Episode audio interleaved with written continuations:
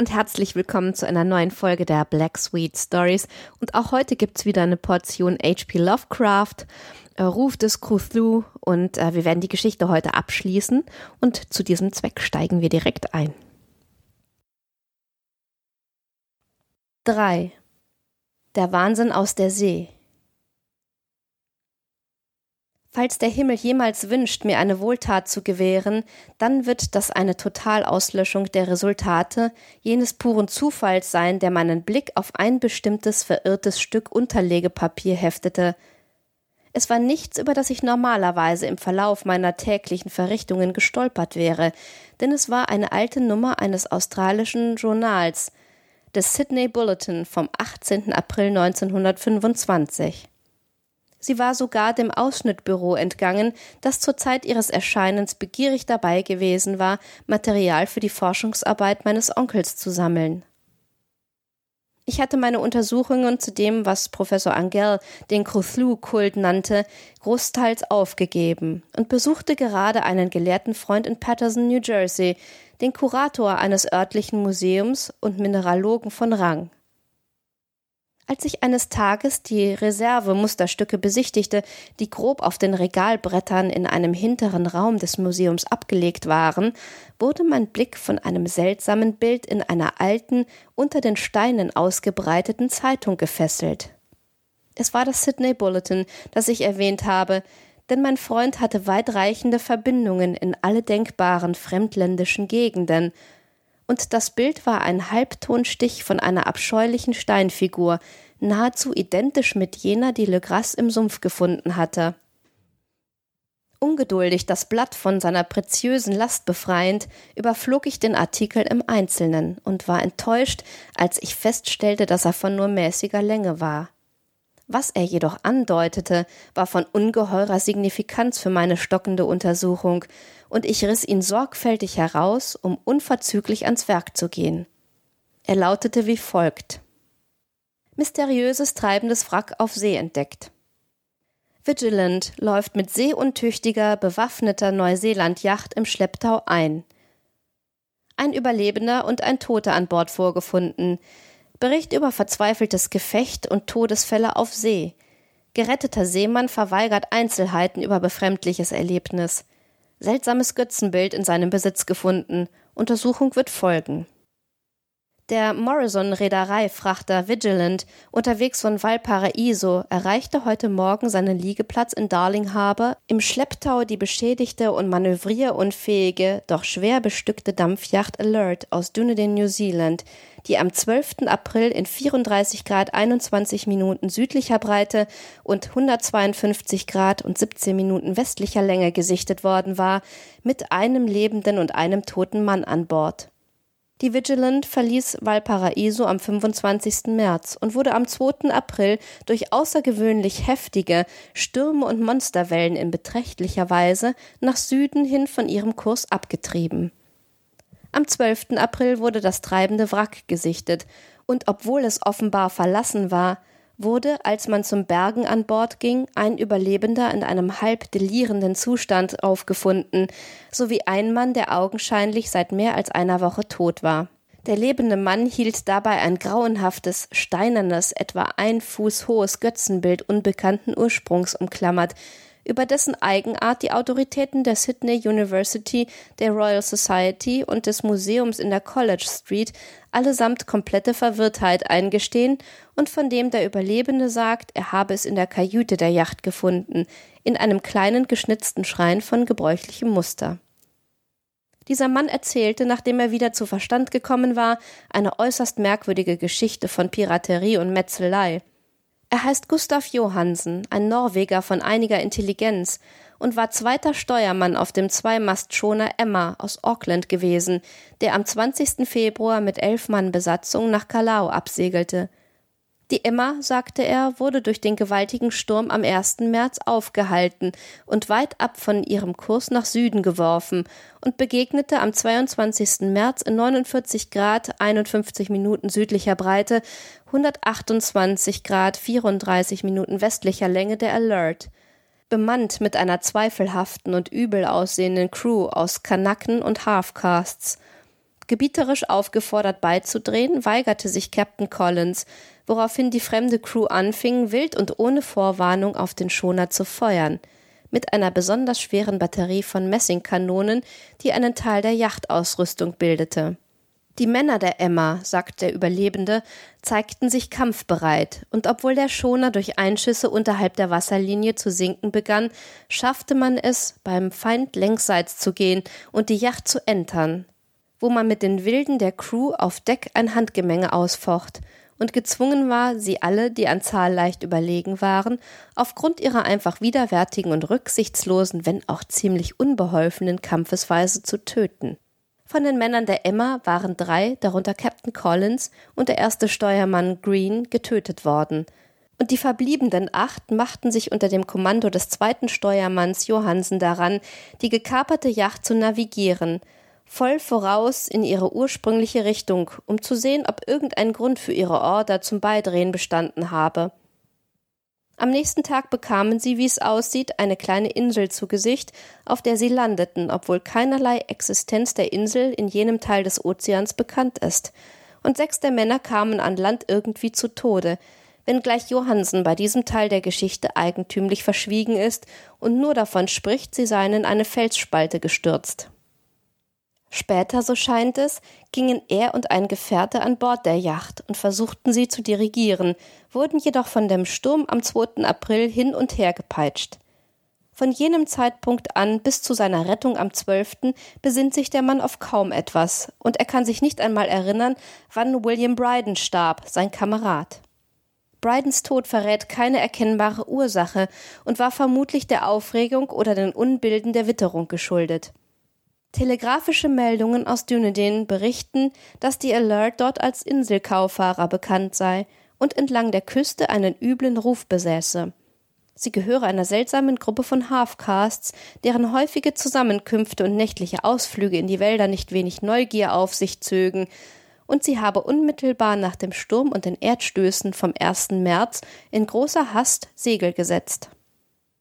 Der Emma und ihrer Besatzung bescheinigt unser Auckland-Korrespondent einen exzellenten Ruf, und Johansen wird als besonnener und trefflicher Mensch geschildert.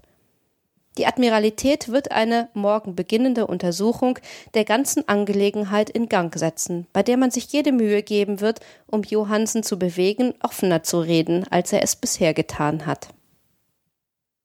Das war alles, zusammen mit der Abbildung der hüllischen Figur, doch was für einen Strom von Ideen löste es in meinem Inneren aus. Hier waren neue Schatzkammern voller Angaben über den Cthulhu-Kult und Beweismittel, dass er auf See genauso befremdliche Anhängerschaften besaß wie an Land.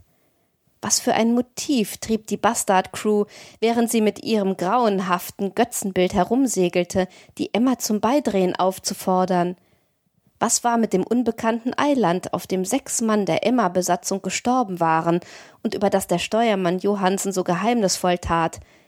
Was hatte die Untersuchung der Vizeadmiralität zutage gefördert und was war bekannt über den verderblichen Kult in Dunedin? Und am bestürzendsten von allem, was für eine tiefgreifende und mehr als natürliche Verkettung von Einzelheiten war das, die den unterschiedlich gearteten Ereignissen, die mein Onkel so sorgsam notiert hatte, eine unheilvolle und nunmehr unbestreitbare Bedeutung gab. Am 1. März bzw. der internationalen Datumsgrenze gemäß am 28. Februar waren das Erdbeben und der Sturm gekommen.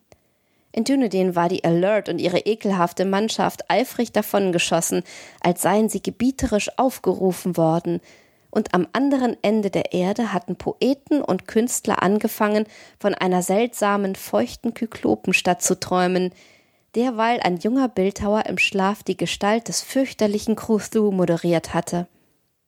Am 23. März landete die Besatzung der Emma auf einer unbekannten Insel und ließ sechs Mann tot zurück.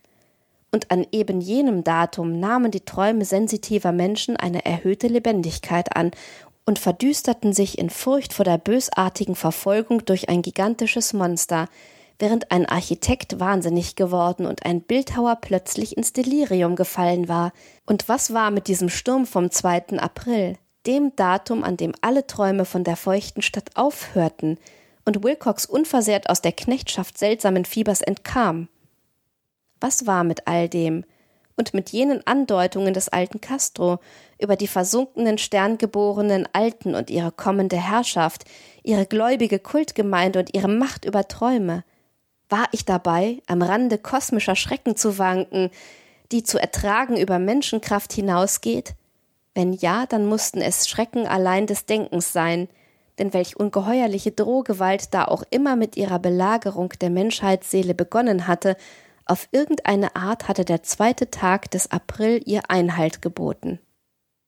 Am gleichen Abend sagte ich, nach einem Tag eiligen Kabelns und Arrangierens, meinem Gastgeber Adieu und nahm einen Zug nach San Francisco. In weniger als einem Monat war ich in Dunedin, wo ich jedoch feststellte, dass kaum etwas über die seltsamen Kultmitglieder bekannt war, die in den alten Seemannskneipen herumgelungert hatten. Wasserkantenabschaum war viel zu gewöhnlich, um besonders erwähnt zu werden, doch es gab ein vages Gerede über irgendeinen Ausflug ins Binnenland, den diese Mischlinge gemacht hätten, in dessen Verlauf man schwaches Trommeln und eine rote Flamme auf den fernen Hügeln bemerkt habe – in Auckland erfuhr ich, dass Johansen mit vormals blondem, nun weiß gewordenem Haar nach einer oberflächlichen und ergebnislosen Untersuchung in Sydney zurückgekehrt war und anschließend sein Cottage in der West Street verkauft hatte und mit seiner Frau in sein altes Heim in Oslo gezogen war. Von seinem verstörten Erlebnis habe er seinen Freunden nicht mehr erzählen wollen, als er den Offiziellen der Admiralität berichtet hatte, und alles, was diese Freunde tun konnten, war, mir seine Osloer Adresse zu geben. Danach fuhr ich nach Sydney und sprach ohne Gewinn mit Seeleuten und Mitgliedern des Gerichtshofes der Vizeadmiralität. Am Circular Quay in der Bucht von Sydney sah ich die Alert, die jetzt verkauft war und als Handelsschiff diente, konnte ihrer aussagelosen Gestalt aber nichts entnehmen. Die kauernde Skulptur mit ihrem Kuttelfischkopf, ihrem Drachenkörper, ihren schuppigen Flügeln und ihrem Hieroglyphenpedestal war in dem Museum am Hyde Park aufbewahrt, und ich studierte sie lange und genau und erkannte sie als ein Ding von unheilvoll exquisiter Handwerkskunst, mit demselben höchsten Geheimnis, demselben furchtbaren Alter und derselben unirdischen Fremdheit des Materials, die ich schon bei Le Grasses kleinem Exemplar bemerkt hatte. Geologen, so erzählte mir der Kurator, hatten darin ein monströses Rätsel erblickt, denn sie schworen, dass es auf der Welt keinen Stein gäbe wie diesen. Da dachte ich mit einem Schauder an das, was der alte Castro dem Inspektor Legras über die Alten gesagt hatte. Sie waren von den Sternen gekommen und hatten ihre Bildnisse mitgebracht. Durchschüttelt von einer solchen mentalen Revolution, wie ich sie nie zuvor erlebt hatte, entschloss ich mich nun, den Steuermann Johansen in Oslo aufzusuchen. Zu Schiff nach London gefahren, stieg ich dort sogleich um in Richtung der norwegischen Kapitale und landete eines Herbsttages an dem schmucken Pier im Schatten des Egebergs. Johansens Adresse lag, wie ich entdeckte, in der Altstadt des Königs Harold Hardrada, die den Namen Oslo all die Jahrhunderte hindurch lebendig erhielt, in denen sich die größere Stadt als Christiana maskierte. Ich legte den kurzen Weg im Taxi zurück und klopfte mit pochendem Herzen an die Tür eines netten und altertümlichen Gebäudes mit verputzter Fassade.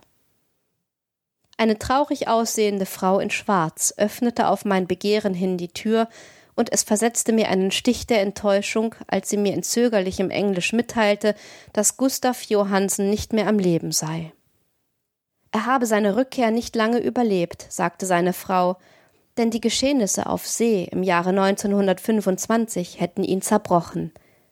Er habe ihr nicht mehr erzählt, als er der Öffentlichkeit mitgeteilt hatte, habe jedoch ein langes Manuskript hinterlassen über technische Dinge, wie er gesagt habe, verfasst auf Englisch, offensichtlich um sie vor der Gefahr eines zufälligen Durchlesens zu bewahren. Während eines Spaziergangs durch eine schmale Gasse in der Nähe des Göteborg Docks habe ihn ein Ballen Papier, der aus einem Dachfenster gefallen sei, zu Boden geworfen. Zwei Lascar-Matrosen hätten ihm sofort auf die Beine geholfen, aber noch bevor die Ambulanz ihn erreichen konnte, sei er tot gewesen. Die Ärzte hätten keine zureichende Ursache für sein Ende gefunden und es auf Herzprobleme und eine geschwächte Konstitution geschoben. Da spürte ich jenes dunkle Grauen an meinem inneren Organen nagen, das mich niemals verlassen wird, bis auch ich zur letzten Ruhe komme, per Unglücksfall oder anderswie. Ich überzeugte die Witwe, dass meine Beziehung zu den technischen Dingen ihres Gatten ausreiche, um mir einen Anspruch auf das Manuskript zu gewähren, bekam das Dokument ausgehändigt und fing auf dem Fährboot nach London an, es zu lesen. Es war ein simples, weitschweifiges Werk, die Bemühung eines schlichten Seemanns um ein Postfaktum-Tagebuch, darauf aus, jene letzte entsetzliche Reise Tag für Tag wieder wachzurufen.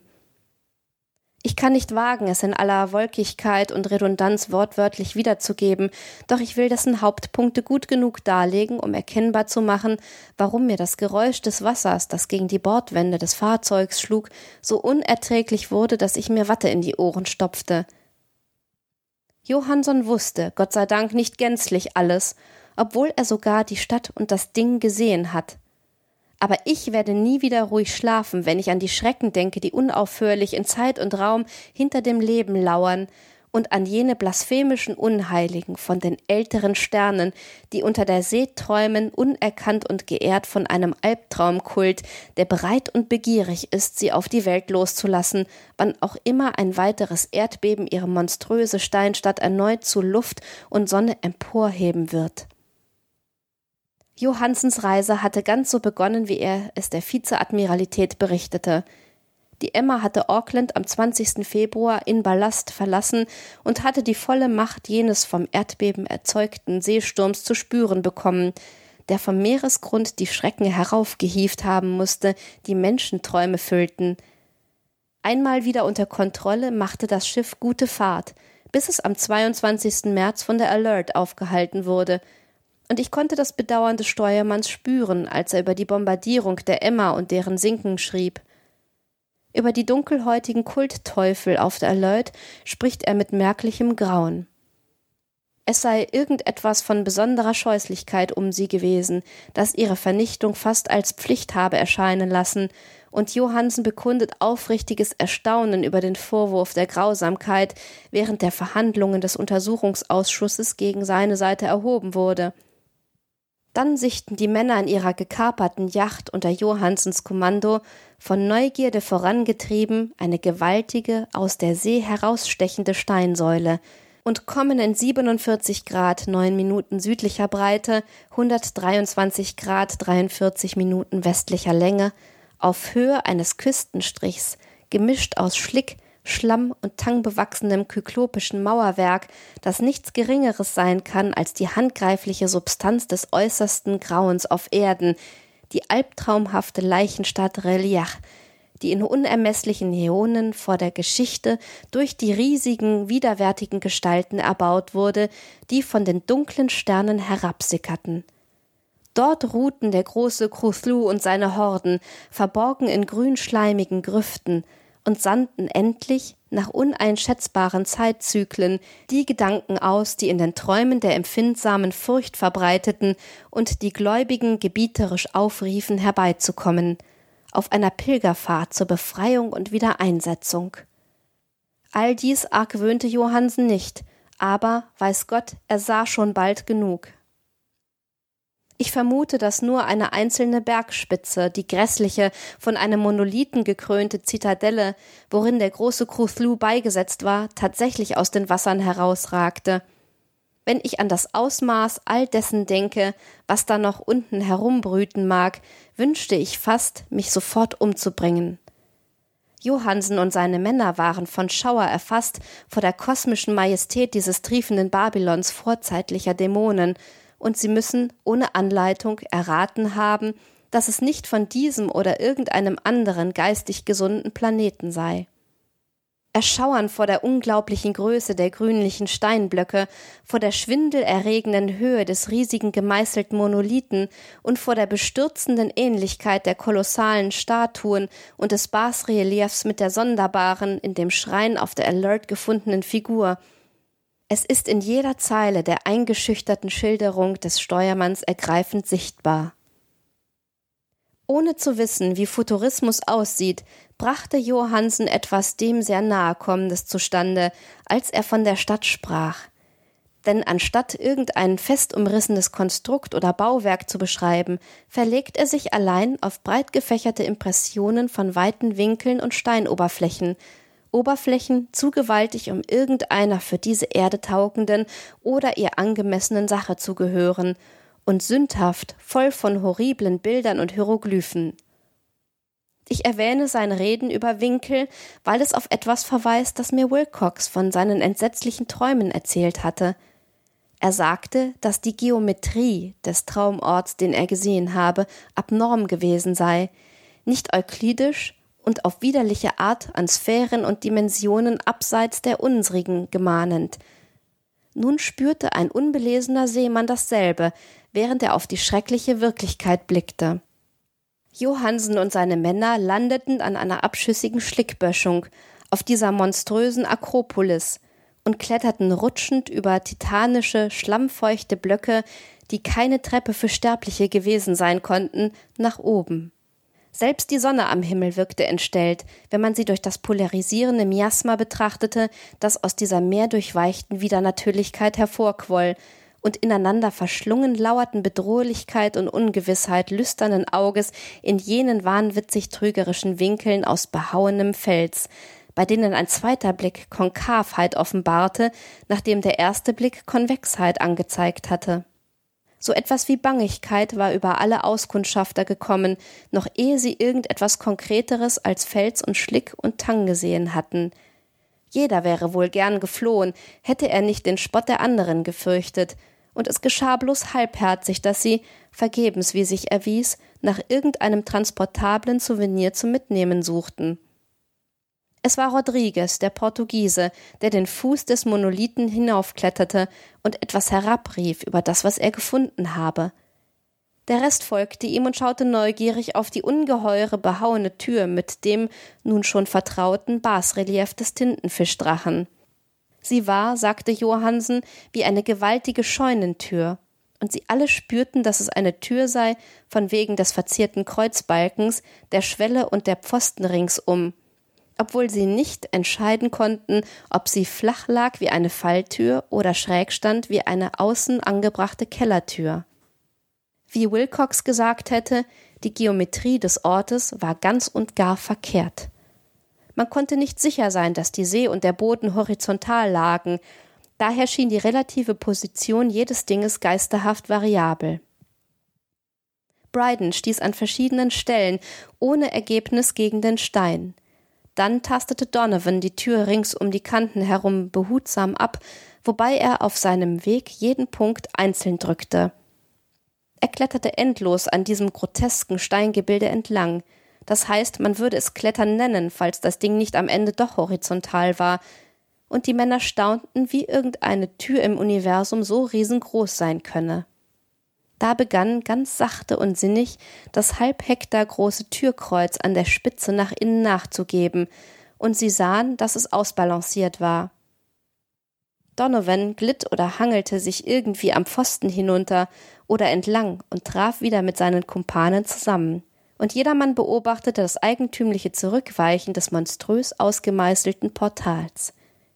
In diesem Phantasma von prismatischer Verzerrung bewegte es sich normwidrig auf eine diagonale Weise, so dass alle Regeln von Materie und Perspektive umgeworfen schienen. Die Öffnung war schwarz von einem beinahe stofflichen Dunkel.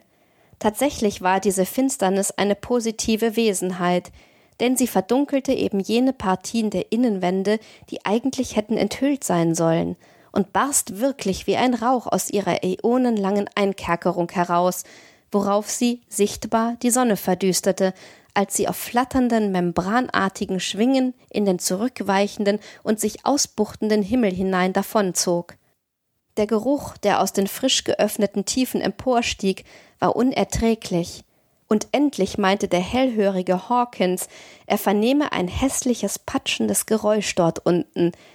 Jeder horchte, und jeder war noch immer am Horchen, als es geifernd in ihr Blickfeld trapste und tastend seine gallertartige grüne Masse durch den schwarzen Toreingang nach draußen quetschte, hinein in die verpestete Luft jener Giftstadt des Wahnsinns. Die Handschrift des armen Johansen setzte fast aus, als er hierüber schrieb. Von den sechs Mann, die das Schiff nicht mehr erreichten, seien zwei, so glaubt er, in jenem verfluchten Augenblick an purem Grauen zugrunde gegangen. Das Ding ist nicht zu beschreiben. Es gibt keine Sprache für solche Abgründe von schreiendem und unerdenklichem Irrsinn, solche schauerlichen Unvereinbarkeiten mit aller Materie, Macht und kosmischen Ordnung. Ein Berg schritt oder stolperte einher. Gott, was Wunder, dass auf der anderen Seite der Erde ein großer Architekt verrückt wurde und der arme Wilcox in jedem telepathischen Moment im Fieber raste das Ding von den Götzenbildern, der grüne, klebrige Laich der Sterne war erweckt worden, um sein Eigentum einzufordern. Die Sterne standen wieder richtig, und was nach Plan auszuführen einem uralten Kult misslungen war, das hatte ein Haufen argloser Seeleute per Zufall vollbracht. Nach Vigintillionen von Jahren war der große Cthulhu wieder frei und gierte nach Vergnügen. Drei Mann wurden von dem wabbeligen Clown zusammengefegt, bevor sich noch jemand umwandte. Gott gebe ihnen Frieden, wenn es irgendeinen Frieden gibt im Universum. Es waren Donovan, Guyera und Angstrom. Parker rutschte aus, als die anderen drei wie wahnsinnig über endlose Reihen von grün überkrustetem Fels zum Boot stürzten, und Johansen schwört, Parker sei von einem Winkel im Mauerwerk verschluckt worden, der nicht hätte da sein dürfen einem Winkel, der spitz war, sich aber verhielt, als sei er stumpf. So erreichten nur Bryden und Johansen das Boot und ruderten verzweifelt auf die Alert zu, als das bergeshohe Monsterwesen die schleimigen Steine hinunterpatschte und zögerlich am Rand des Wassers herumtappte.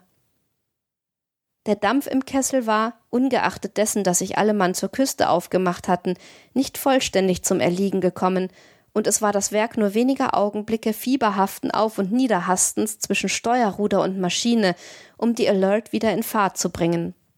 Langsam begann sie, inmitten der aberwitzigen Schrecken jener unbeschreiblichen Szene, die todbringenden Wasser zu durchwühlen, während auf dem Mauerwerk jener Leichenküste, die nicht von dieser Welt war, das titanische Ding von den Sternen geiferte und schwatzte wie Polyphem, der das flüchtende Schiff von Odysseus verfluchte.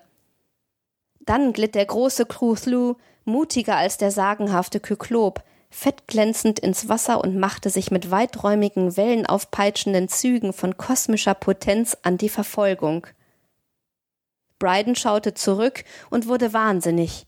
Er lachte schrill auf, so wie er in Intervallen zu lachen fortfuhr, bis ihn eines Nachts in der Kajüte der Tod ereilte, derweil Johansen delirierend herumwanderte. Aber noch hatte Johansen nicht aufgegeben. Wohl wissend, dass das Ding die Alert mit Sicherheit überholen könne, ehe die nicht unter Volldampf stand, entschloss er sich zu einem tollkühnen Wagnis und rannte, die Maschine auf volle Fahrt stellend, blitzartig an Deck und warf das Ruder herum.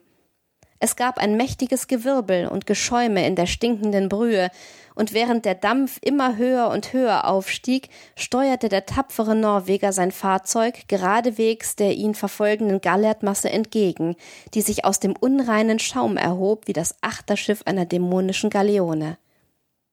Der abscheuliche Krakenkopf mit Ringelfühlern kam beinahe bis an den Bugspriet der vorwitzigen Yacht heran, doch Johansen fuhr unbarmherzig weiter. Da gab's ein Zerplatzen wie von einer explosierenden Blase, einen ekelhaft schmutzigen Ausfluss wie bei einem aufgehackten Sonnenfisch, einen Gestank wie aus tausend geöffneten Gräbern und ein Geräusch, das der Chronist nicht zu Papier bringen konnte. Einen Augenblick lang wurde das Schiff von der beißenden und blindmachenden grünen Wolke umsudelt, und dann war da nur mehr ein giftiges Gewalle Achter aus, wo Gott im Himmel die versprengte Körperlichkeit jenes namenlosen Himmelsleichs dabei war, sich nebelgleich wieder in ihre gehässige Originalgestalt zusammenzufügen, während die Distanz zu ihr mit jeder Sekunde größer wurde, in der die Alert Triebkraft von ihrem hochaufsteigenden Dampf empfing. Das war alles. Danach brütete Johansen nur noch in der Kajüte über dem Götzenbild und kümmerte sich um ein paar essbare Dinge für sich selbst und den lachenden Irren an seiner Seite. Er versuchte gar nicht erst das Schiff zu navigieren, denn die Reaktion auf den ersten kühnen Ausbruch hatte ihm irgendetwas aus seiner Seele geraubt. Dann kam der Sturm vom 2. April und eine Verdichtung der Wolken um sein Bewusstsein. Da herrscht ein Gefühl von geisterhaftem Wirbeln durch tosende Strudel der Unendlichkeit, von schwindelnden Ritten auf einem Kometenschweif durch taumelnde Universen und von hysterischen Sprüngen aus der Grube zum Mond und vom Mond zurück in die Grube, alles lebendig gemacht durch einen wiehernden, lachenden Chor der verrenkten, ausgelassenen alten Götter und der grünen Fledermausflügeligen Spottteufel des Tartarus. Aus jenem Traum kam Errettung. Durch die Vigilant, den Gerichtshof der Vizeadmiralität, die Straßen von Dunedin und die lange Reise heimwärts in das alte Haus am Elgeberg. Erzählen konnte er nicht, man würde ihn für verrückt halten. Er würde über das, was er erlebt hatte, schreiben, ehe der Tod käme, aber seine Frau dürfe nichts ahnen. Der Tod wäre eine Wohltat, wenn er nur die Erinnerungen auslöschen könnte. Das war das Dokument, das ich las, und jetzt habe ich es in der Blechschatulle abgelegt, neben dem Basrelief und den Papieren Professor Angels. Hinzukommen soll diese Niederschrift von mir, dieses Prüfstück meiner eigenen geistigen Gesundheit, worin das zusammengefügt ist, was, hoffe ich, nie wieder jemand zusammenfügen wird. Ich habe auf all das geblickt, was das Universum an Grauen zu bieten hat, und selbst die Frühlingshimmel und die Sommerblumen müssen hiernach auf immer Gift für mich sein. Doch ich glaube nicht, dass mein Leben lange dauern wird. Wie mein Onkel dahinging, wie der arme Johansson dahinging, so werde ich dahingehen. Ich weiß zu viel und der Kult lebt noch. Auch Cthulhu lebt noch, nehme ich an, wieder in jener Höhlung von Stein, die ihn beschirmt hat, seit die Sonne jung war. Seine verfluchte Stadt ist ein weiteres Mal versunken, denn die Vigilant ist nach dem Aprilsturm über die Stelle gefahren. Aber seine Priester auf Erden blöken und tänzeln und töten noch an einsamen Orten, um Götzenbild bemützte Monolithen. Er muss von dem Untergang erwischt worden sein, als er grad in seinem schwarzen Verlies war. Denn sonst würde die Welt jetzt schreien vor Grausen und Grauen. Wer kennt das Ende? Was aufgestiegen ist, mag versinken, und was versunken ist, mag aufsteigen. Ekelhaftigkeit wartet und träumt in der Tiefe, und Verfall überzieht die wankenden Städte der Menschen. Eine Zeit wird kommen, aber ich darf und kann nicht daran denken. Lasst mich beten, dass meine Testamentsvollstrecker, falls ich dieses Manuskript nicht überlebe, der Dreistigkeit Vorsicht entgegensetzen und darauf achten, dass es von keinem anderen Auge erblickt wird.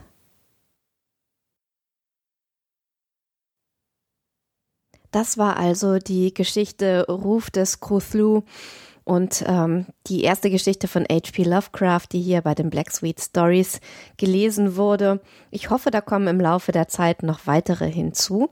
Für heute verabschiede ich mich aber, wünsche euch eine wunderbare Zeit bis zum nächsten Mal. Ich hoffe, dass ihr dann wieder mit dabei seid bei den Black Sweet Stories und sage Tschüss.